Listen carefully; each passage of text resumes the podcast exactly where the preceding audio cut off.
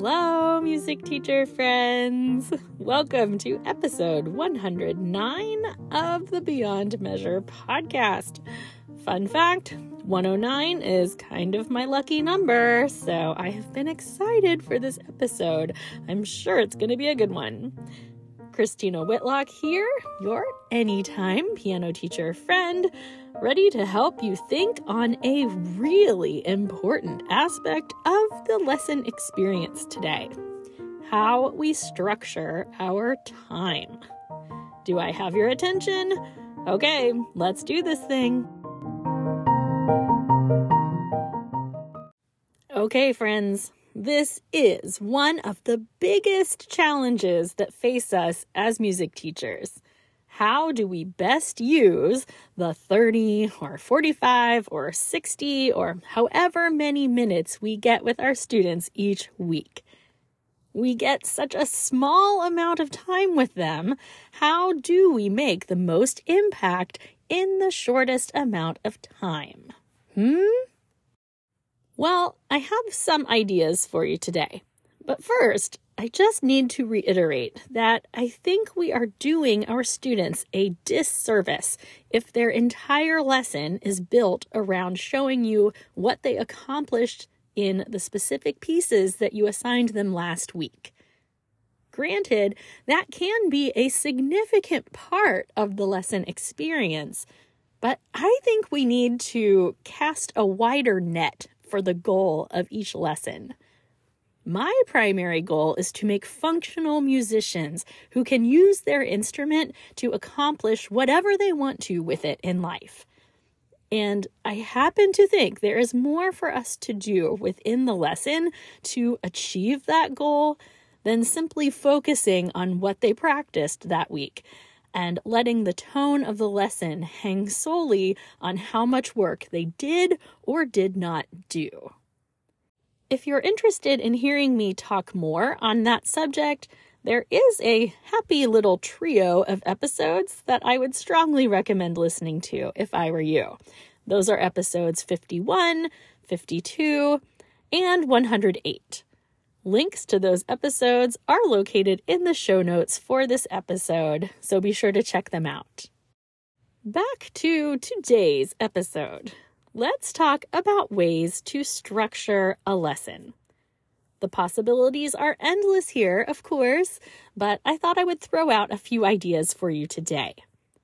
One typical complaint of music teachers, myself included, is the age old question of how do I get everything done in the lesson? We all know the pains of wanting to get more done than the minutes on the clock are going to allow. I wish I could solve that entirely for you today, but I do think it's always going to be somewhat of a balance. That considered, I do think there are some foundational shifts in your expectations for the lesson that can help. I've said this before, but we all have a tendency to get trapped in this lesson structure rut where students arrive, they play a given warm up, then we work through the pieces they were assigned for that week. There are a few issues we consistently run into in this scenario. One, we have some students, especially those who are strong readers, that bring back more pieces than we can possibly get through in our allotted time together. Or, to the opposite scenario, when a student doesn't practice and is not a strong reader, there is this cloud of despair, you know, lots of heavy sighs, as it feels like you're just doomed to repeat the last week's lesson, which may have been a repeat of the last week's lesson. It doesn't have to be that way, by the way. Instead of framing your lesson expectations around this assign, practice, pass, repeat cycle, what if you looked at your lessons as a consistent opportunity to increase your students' understanding of musical concepts? Plain and simple. I mean, it's really not that revolutionary of an idea, but don't you think we all get trapped in this idea that the only way we are doing that is through this endless cycle of assign, practice, pass, repeat? assign, practice, pass, repeat. I'm putting my infomercial voice on and saying, There has to be a better way. For those students I have who practice a lot of pieces throughout the week, they know fully well that I do not plan on hearing every single one of them in each lesson, especially because I want to spend a good chunk of my time cleaning up one or two pieces rather than hearing them play 12 pieces in a row with the same lack of detail to the phrase shape. I've trained my students in these scenarios to come with sort of a ranked list of sorts. I will let them start with the pieces that they think they made the most progress with, and then usually we'll follow it up with a piece that they feel like they struggled with the most. Anything else we can get to at that point is just icing on the cake. But I do know that these students often really want to play me everything they've practiced that week. It's disappointing, sure, if you learned a piece and then you don't get to play it for your teacher right away. So, in order to be respectful of that, on occasion, I will simply have my students begin with a performance of sorts of all the pieces that they want to play for me that day. Do you ever do this? It doesn't feel like it's a big deal, but yet it's also just so different than how a lot of us structure the lesson. So instead of working on one piece at a time, do you ever just have your students play everything on their assignment list? Just boom, boom, boom, boom? I actually find this to be incredibly enlightening Doing so will show you consistencies and inconsistencies in their playing that you might be more likely to miss if you're only working on one piece at a time. It also gives them the satisfaction of showing you everything they worked on for the week. And, of course, it also gives you a terrific perspective on what piece most needs your help I'm sure I'm not alone in my experience of spending too much time on one piece only to find out another piece has enormous issues and I'm left with only like three minutes to fix them before my student is destined to spend another seven days making all of the same mistakes. Tell me I'm not the only one. However, you do it, shaking up the lesson structure is overall just a great way to breathe new energy into the lesson. Let your students play their technical skills last. The world will keep on turning, I promise you. Maybe you can try immediately beginning with some aural skills. Have your students stand across the room and sing back patterns that you play for them sight read a duet that is way below their reading ability so they get a quick win for the day. See what you can do to catch your student off guard in a refreshing way, that is. One consistent goal I have is to aim to spend at least five minutes or so on a skill that is looming ahead for my student in the future. What I mean is, prior to a lesson, I try to name what my student is learning now and what I want them to learn next. Then I take whatever that next concept is and I begin planning like a watered down version of that for the current lesson. In most cases, my goal is to have introduced a student to a new concept before they ever see it in print. If you're working out of a method series, this means you can simply eyeball the concepts that are coming up in the next few pages.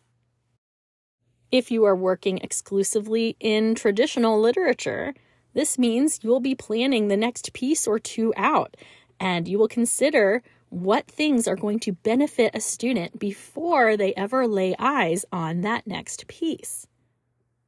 Before my students ever see a sharp symbol on the page in front of them, they have already played sharps in pentascale patterns, and I've already talked to them about how sharps and flats work. They can find a G flat on the piano long before they ever see it in their book. It's sort of an application of Frances Clark's famous approach of sound before symbol, but it goes a little deeper than that. I can't get far into this idea here. though I will say that it is a strong component of my Studio Foundations course, which is, by the way, finally officially published. Woo! that opened on January 15th. And I have been so excited to hear everyone's experiences with the material already. If you are interested in learning more about this strategy, which I call experience before label, along with other foundational principles that I have built my instruction on, be sure to check out the link to the Studio Foundations course in the show notes. But back to this idea of working ahead and experiencing things before we see them on the page in front of us. I try to make sure that each of my students is spending, again, somewhere in the neighborhood of five minutes of each lesson just working forward, sometimes without even realizing it your students don't even have to realize what you are doing. You don't have to let them see behind the curtain here. you just need to frame things as experiments and, hey, why don't you try this? Or, hey, I'd like to show you this today. And then when it magically appears in their repertoire over the next few weeks, you are the superhero because you have already foreshadowed this information for your students, and they are going to be infinitely more successful with their work because they already have some level of familiarity with these new concepts that are brewing. I cannot emphasize enough how helpful it is for your lesson experience if you can devote five ish minutes to this idea of just working a concept outside of the repertoire that is coming up the pipeline for your students. I think you're going to find it to be really helpful and kind of a game changer. and now I'm laughing at myself at the irony of how quickly our time on this podcast here has flown as I'm talking about the problem of time flying in our lessons. Ah, time waits for no one, does it? To close out today, I just want you to take a moment and consider what your givens are for the way that you structure your lessons. Then, after you name the things that you just always do because you always do them, I want you to consider what you might be able to change up on occasion for the benefit of your students and yourself, by the way. This really does help keep things engaging for you, too. But having said that, I do need you to hear me on this last point, okay? It is not that you need to reinvent the wheel here. and I'm surely not saying that you should mix things up just for the sake of mixing them up. I mean, I'm not trying to make things unnecessarily more difficult for you. However, I do think sometimes we get ourselves stuck in ruts and in systems that are actually not serving us as well as we think they are. That is what today's episode is about, my friends. And just like that, you know what time it is. It's time for a toast. Grab that nearest glass and hike it up in the air, my friends.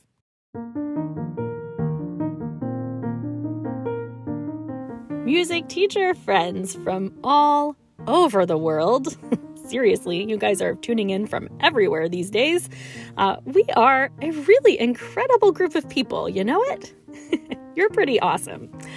I have some great friends doing great work in this world, and I really do feel blessed to be in this profession alongside you. I am all about working smarter and not harder and that's what I hope today has inspired you to do in regards to the way that you establish the setup of your lessons. If you want to cover more music, let your students play more music. If you are frustrated that your students haven't practiced and you don't know what to do with them, don't build your lesson entirely based on an expectation of practice. It really can be done. If you really need more time with your students, then consider suggesting a longer lesson. There is no reason to finish every lesson feeling breathless and disappointed because there were 20,000 other things you wanted to accomplish. As with most things in our profession, it's our own expectations that end up dragging us down sometimes, rather than those things that are coming from external sources. Ooh, hard truth there, I know. While you mull that one over, I am just going to close out by saying cheers to you, my ambitious, reflective, self aware music teacher friends. hear, hear.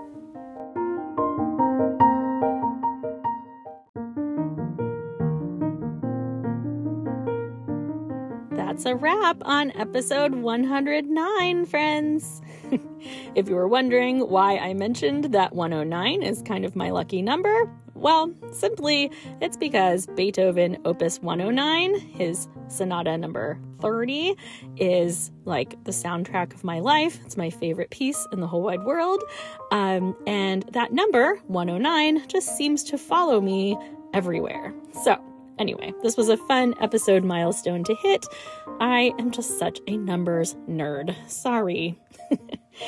For links to related episodes and all kinds of other good stuff, be sure to check out the show notes for this episode, or you can always just head to christinawhitlock.com slash episode 109. Onward and upward, my studio friends. Stay well and stay energized. And I'm hoping that all good things come to you this week. We'll chat soon. Take care.